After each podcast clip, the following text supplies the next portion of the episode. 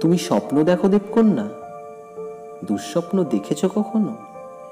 যে স্বপ্নে হারিয়ে ফেলা আছে অপেক্ষা নেই চাওয়াদের পাওয়া নেই, তুমি কি দেখেছ এমন দুঃস্বপ্ন?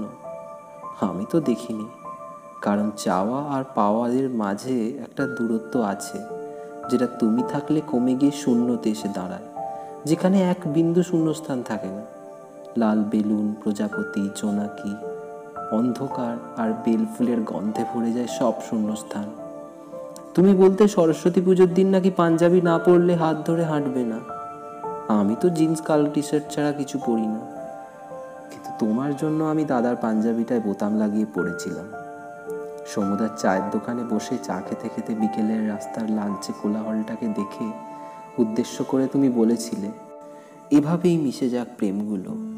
যেভাবে শহরের ইমারত ঘেরা রাস্তাটা চলতে চলতে ক্লান্ত বিকেলে এসে কোনো স্বাধীন গ্রাম্য পথে মিশে যায়।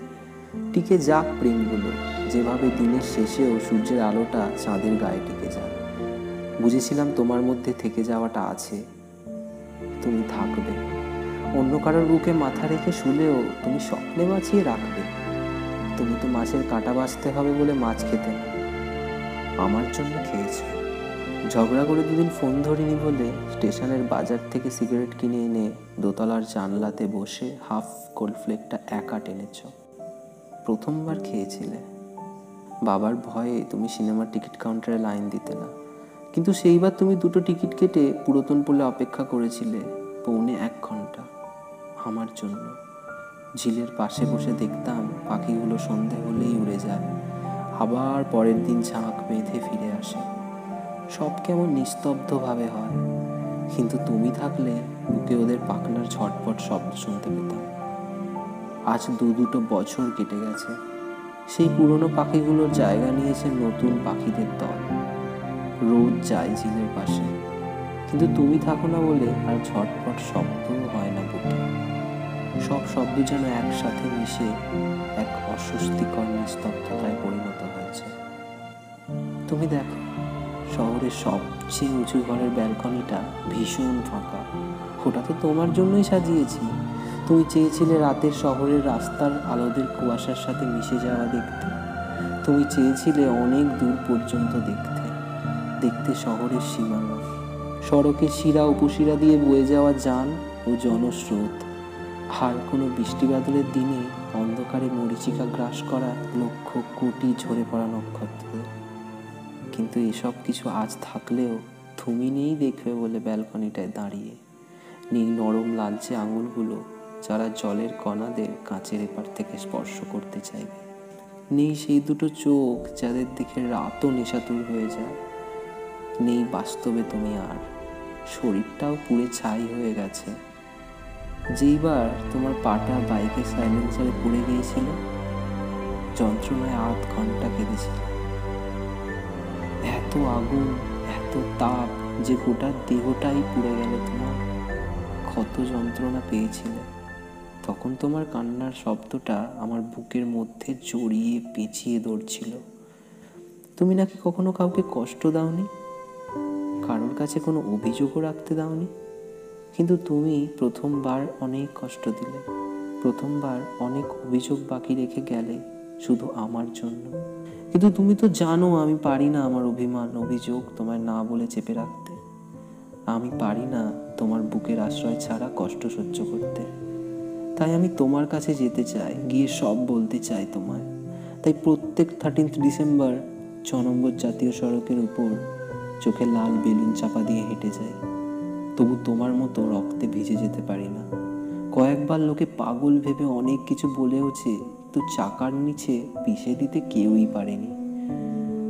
তোমার প্রিয় হোয়াইট শার্টটা পরেছি, কালো কোটটা আগামীকাল আয়রন করে রেখেছি। পরে নেব, এখন সকাল সাড়ে নটা বাজে, দশটার মধ্যে রেডি হয়ে বেরোতে হবে। আজ থার্টি ডিসেম্বর তোমার কাছে যাওয়ার জন্য আমার তৃতীয় চেষ্টা। হাতে দুটো লাল বেলুন আর তোমার প্রিয় ব্লাড ব্লু পারফিউমে নিজেকে আপাত মস্তক মুড়ে আমি ছ নম্বর জাতীয় সড়কের সামনে।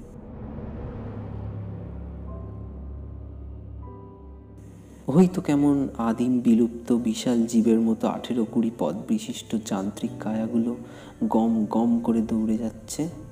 যেভাবেই হোক, ওদের দানবীয় পদতলে পৃষ্ঠ হতে হবে আজ। চোখে চাপা লাল বেলুন, এক পা, দু পা করে ডিভাইডার ছেড়ে রাস্তায় এসে নেমেছি। কড়া রোদে উত্তপ্ত পাথর, পিচের দেহ, হাইওয়ের ফাঁকা ফুরফুরে হাওয়া আমার চুল স্পর্শ করে যাচ্ছে। চারপাশে কালো রাস্তাদের চিৎকার জানান দিচ্ছে আমি সড়কের মাঝে।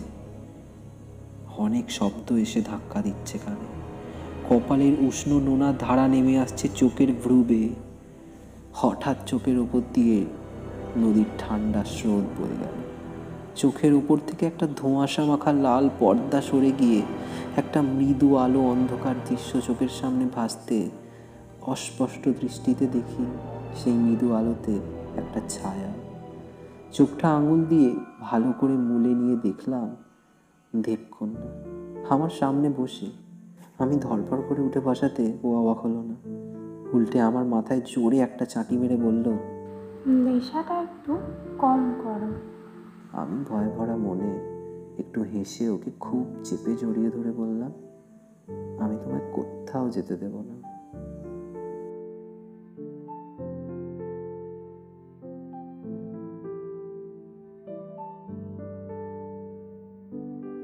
যা ইন্টোটাই তো দিতে বলে গেছি।